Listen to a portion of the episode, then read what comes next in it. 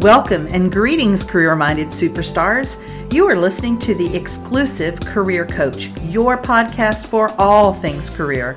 And I'm Lisa Edwards, the indispensable career coach for superstars just like you. Now let's dig into this week's topic, shall we? Go from dragging yourself to work each day to finding a job you love. The Career Spring program is for high achieving and ambitious mid level professionals like you who are looking for a job that uses your zone of genius, recognizes your value, and pays you what you're worth. If you're ready to learn more, schedule a complimentary consult using the link to my calendar in the show notes. Be sure to follow me on Exclusive Career Coaching on Facebook Lisa Edwards on LinkedIn and Lisa.Edwards on Instagram. Greetings, you superstars, you. How's it going? What's up? So, reminder I have moved my webinars, which I am now calling master classes because they are master classes, to a once a month format. They are on the third Thursday of every month at 4 o'clock p.m. Eastern. They are live, no videos, recordings are sent out, no notes are sent out. So you have to be there to get the good stuff. And I am jam packing these hours with tons of content. So if you want to see what's coming up based on whenever you listen to this, you can go to the link in the show notes. It's mastercoachwebinars.carrd, C-A-R-R-D dot co. And you can find out what's coming up and you can register. So, through various groups I belong to and sites I visit regularly, there's a lot of conversation about toxic work environments. And people are expressing it as fact. It's a toxic environment. End of story. There's no question about it. And I really wanted to drill down on what really constitutes a toxic work environment and what to do if you're in one. But I also want to talk about what isn't a toxic work environment and how to manage those situations here's what Wikipedia has to say. This is their definition of a toxic workplace. It is marked by significant infighting where personal battles often harm productivity. Here's a quote It is reasonable to conclude that an organization can be considered toxic if it is ineffective as well as destructive to its employees. And so, ineffective speaks to something very systemic. So whether it's a department that is ineffective, the entire company is ineffective, a function is ineffective. And then destructive to its employees, meaning there are many people that are being harmed by this. Here's what monster.com has to say about a toxic work environment. And this is this is a quote. A toxic work environment is one where dysfunction and drama reign, whether it's the result of a narcissistic boss, vindictive coworkers, absence of order, etc. In addition to harming your morale, this kind of climate can also be damaging to your health, says Paul White, co author of Rising Above a Toxic Workplace. Stress takes a toll on your body, White says. So, health problems that are stemming from a hostile workplace might include hypertension, high blood pressure, cardiovascular disease, and decreased mental health. And it can lead to fatal conditions. And this is based on research from both Stanford and Harvard universities. Here's another quote A toxic environment keeps people in a flight or fight mindset, fight or flight. The constant pump of cortisol, testosterone, and norepinephrine generates physical, emotional, and mental stress, says Cheri Torres, an Asheville, North Carolina based business leadership coach and author of Conversations Worth Having Using Appreciative Inquiry to Fuel Productive and Meaningful Engagement. That's a, t- a mouthful of a title. She says you can't do your best work when your work is in a toxic workplace and your health and well being is at risk. So, when I was researching this episode, I saw a lot of things as contributing to workplace toxicity that simply isn't. So, it's really important to make that distinction between the imperfect boss, which is every boss, the imperfect coworker, which is every coworker, and the imperfect CEO, which is every CEO if you have a boss who's disorganized, a coworker who's chronically late, that doesn't make the workplace toxic. There are other issues and other solutions, but toxic is the wrong label. And I don't think it serves you to immediately jump to the conclusion that you work in a toxic workplace. I think it it feels good to some people on the level of I, I can't help it. It's just this is this is what I'm dealing with every day. It's toxic and I'm a victim of this situation. But that doesn't serve you to think that.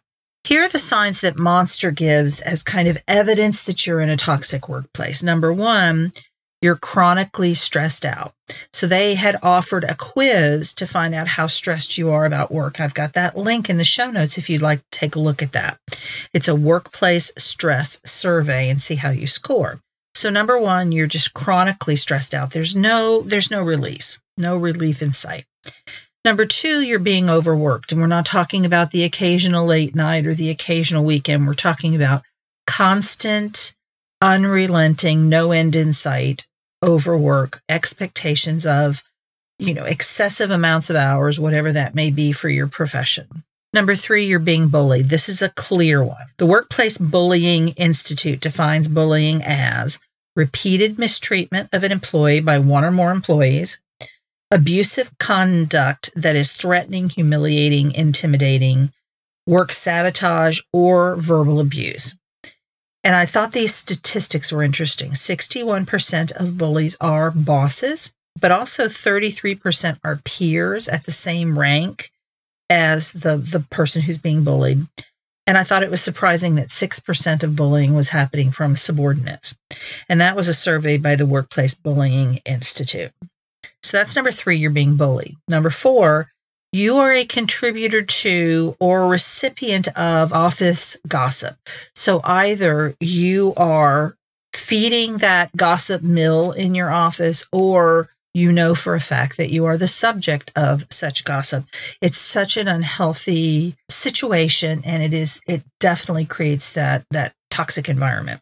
Number 5, your boss is a hothead and he hurts your he or she is affecting your self esteem and undermining your work. So we're not talking about the occasional anger, like I, I got mad because something happened that's justified. We're talking about flying off the handle. I remember clearly back years ago, I worked with a woman who was very mercurial in her emotions.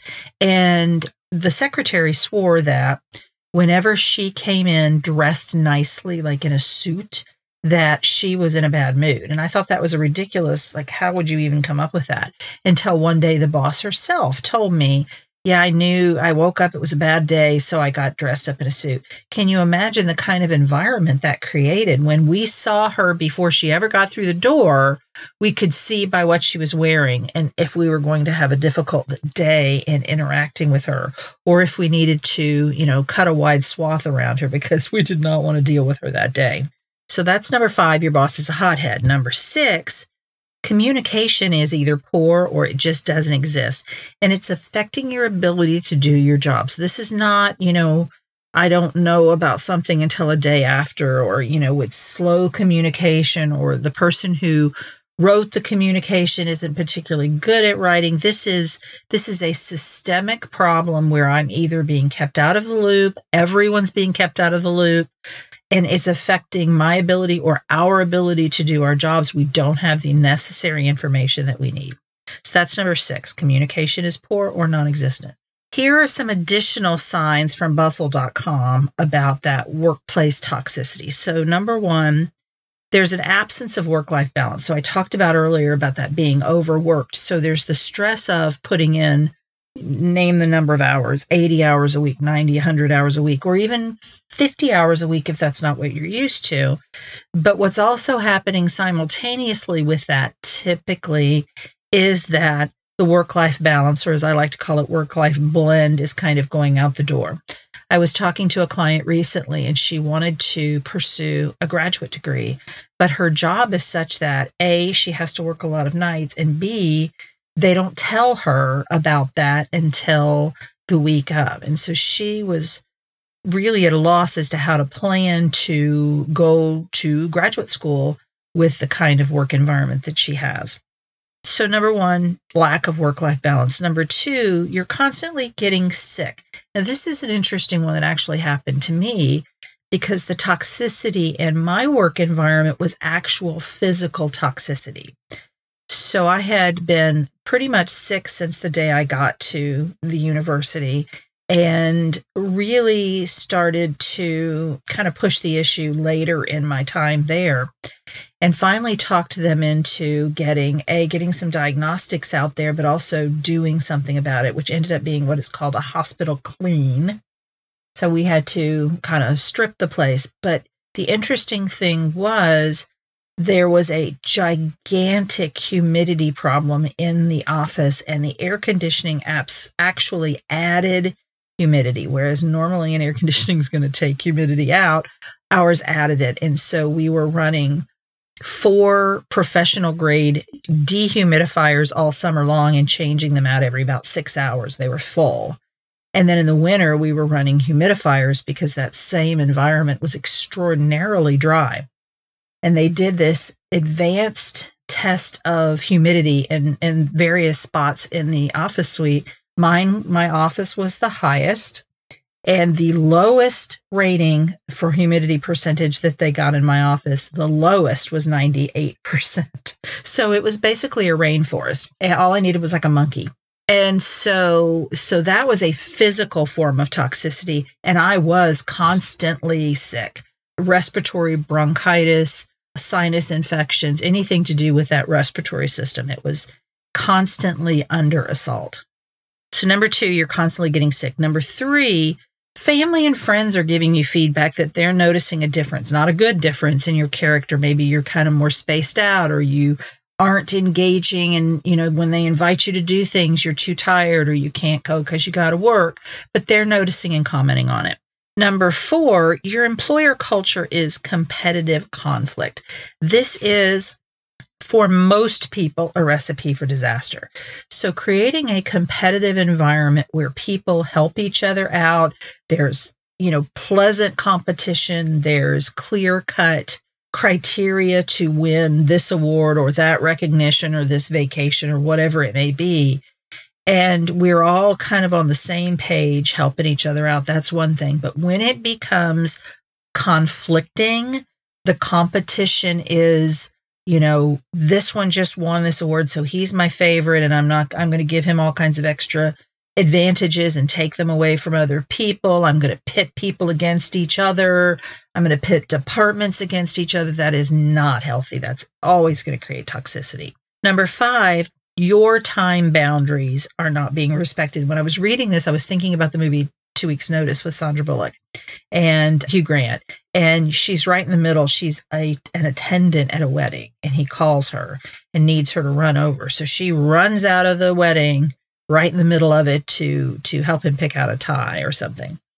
You know, it's one thing to say you can leave at X o'clock at night, but what is the reality of it? And what about are you getting constant calls, emails, texts on the weekends, on your vacations, on your evening off, evenings off? Number six, your boss encourages bad behavior, unprofessional behavior, unethical behavior. So he may be facilitating it. He may be asking, and I'm using the male gender, it could be a woman just as well. But there is behavior that is not setting right with you. It, it may be not necessarily illegal, or even maybe it's a little gray area as far as unethical, but you don't want to be anywhere near that gray area. And so you are feeling uncomfortable because of the boss kind of, for lack of a better word, kind of forcing you to do that. And then finally, your gut tells you that your ethics and your morals are eroding the longer you work here. You're kind of losing yourself. I've got a client like this right now, and, and I made the comment to her last time I talked to her. I said, You know, the first time I talked to you, I was struck by the disconnect between how you show up and what is important to you She's very ethical, very moral, very high character, has worked in an environment where she had to have a, a pretty high security clearance. And now she's working for a, a fairly disreputable organization. And she took it because she needed a job at the time. And, and now she just wants to distance herself from that organization with a bad reputation. So here are some clear cut situations of workplace toxicity. And we've kind of worked around these, but I want to be very specific. So, sexual harassment, absolutely toxic. Bullying, we mentioned that earlier. Illegal behavior. So, this could be something like stealing, cheating, misrepresenting results, whether you are asked to participate in it, whether you know it's going on, you suspect it's going on, and maybe you have some proof, whether it's one individual or the, you know, the whole team is doing it, it's still illegal behaviors. And you may be asked to participate in it or look the other way in those illegal, unethical behaviors. Either way, if you have a strong moral compass, this is going to be toxic for you. Also, workplace safety or environmental issues that aren't addressed, much like my my office. So we've got could be a, a safety issue. You brought something to the attention of management and nothing has been done. And that has created a it creates a lot of toxicity. Also, lies that are undermining or affecting your ability to do your job or get the results that you are expected to achieve. So there's you've got maybe a coworker who is taking credit for your work or blaming you for things you didn't do or there are people that are withholding information or tools or pieces of a project, let's say, that is keeping you from doing your job and, and is going to affect ultimately your performance evaluations and your future with the company and your career trajectory. Now, I want to talk about some options when you find yourself in a toxic work environment. So, I have at least three here. You may think of some other options, but these are kind of the three obvious ones. So, number one, you could choose to approach the perpetrator directly. So, here's a direct quote from Monster you should be able to resolve many interpersonal problems without intervention. Generally, your best first step is to have a gentle backstage conversation with the person who's causing you harm, says Sutton. But rather than focusing on how someone's behavior makes you feel, focus on the negative consequences of the person's actions. So, depending on what it is, and that's going to be the theme with these three options, depending on what the nature of the infraction is. If you've got a coworker who is bullying a third party and you feel like you need to go talk to this individual about the bullying, you've seen the effect that it has on this other person. You don't know whether the other person has come to them or not, but it is uncomfortable for you. It is creating an environment. Maybe this person is on your team and you don't feel comfortable with, with the environment that it's creating. Then you may want to sit down directly with that perpetrator and try to hash that out because sometimes they just aren't aware of what they're doing and how it's being perceived. So, number one, you can approach the perpetrator directly. A second option is to confront with a team. And then you're going to go up the chain of command in this option. So, you're going to involve your boss, assuming your boss is not the problem, some superior, maybe you're bringing in human resources. It's really, again, going to be very situational. Here's a quote again from Monster if the direct approach is futile, you may have to get help from your superiors, assuming they're not the problem, to resolve serious issues with coworkers. But before you request a meeting, there are a couple of measures you should take. First, figure out if any of your peers are having similar problems. The more fellow victims you have, the more power you have, Sutton says. Obviously, you don't want to bombard your coworker one or two representatives in addition to yourself should suffice. Second, gather hard evidence to prove your case. For example, if your colleague is frequently trying to sabotage your work by turning their assignments in late, compile emails that show times when this has happened and present what you have in the meeting.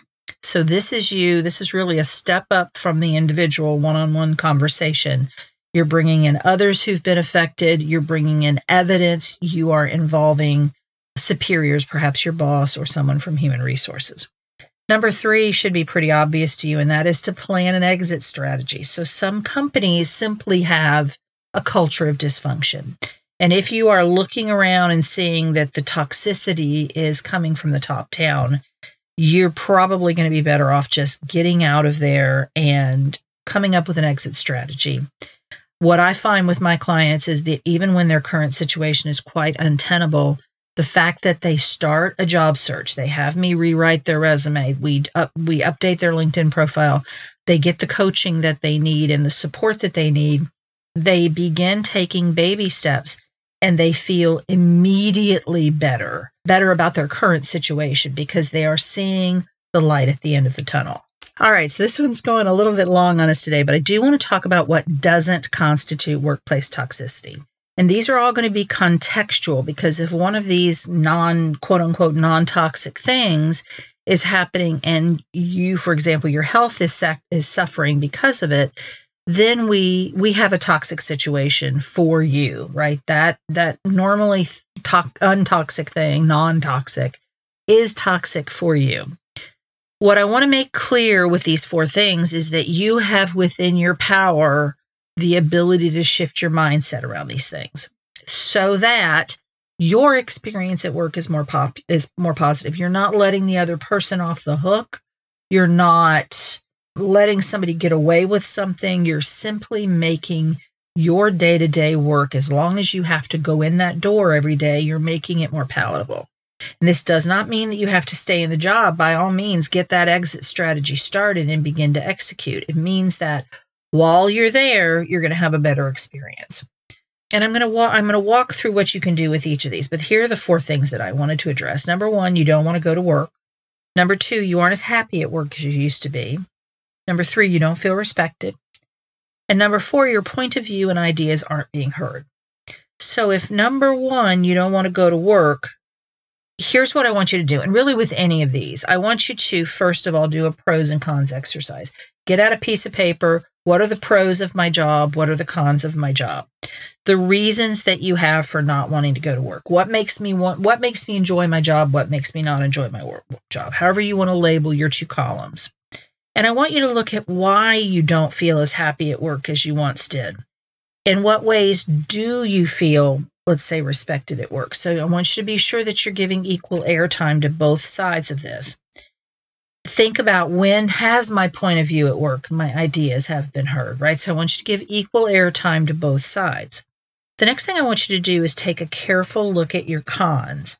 And I want you to think about shifts that you could make to move some of those items out of the column. They probably won't go into the pro column. We just want to have like a third column in the middle that is neutral. So we, if we can move something out of the con column into a neutral column, then we have effectively negated that con. So, for example, if one of the reasons that you don't want to go to work is that you have a coworker whose attitude is not great towards you, you want to think about what you can do about that. So, can you schedule time to meet one on one backstage with that coworker to try to resolve that situation?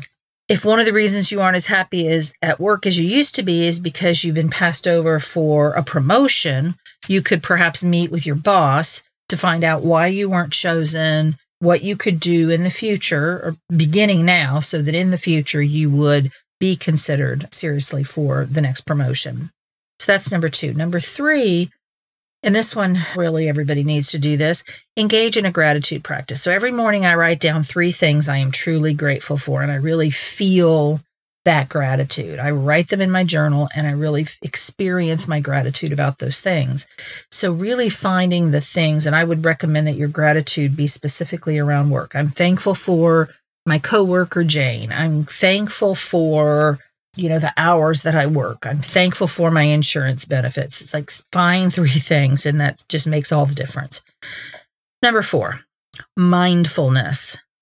If you can become more aware of when the negative thoughts are creeping into your mind about your job and choose to think something more positive instead.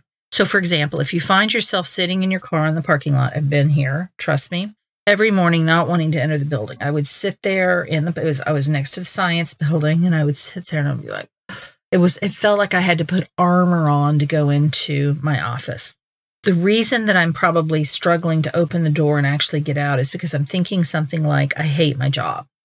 So once I can realize that that's the thought that's driving this icky feeling and this not wanting to go into the building, I could shift my thinking to something like I like something about my, I like blank about my job. I happy I have a job. I like that my job, whatever. So find something, even if it's tiny. It has to be something that you can believe, right? So you're not going to go from I hate my job to I love my job, but you could find something about your job that you like, or a person, or an activity, a skill that you get to use, something. So that's number four, mindfulness. Number five, focus on what you can control if you are feeling powerless about your situation at work, nothing is going to exacerbate that more than to put yourself in the role of a victim because a victim has to have a villain. And that villain is either your boss, that coworker, the company as a whole, whatever.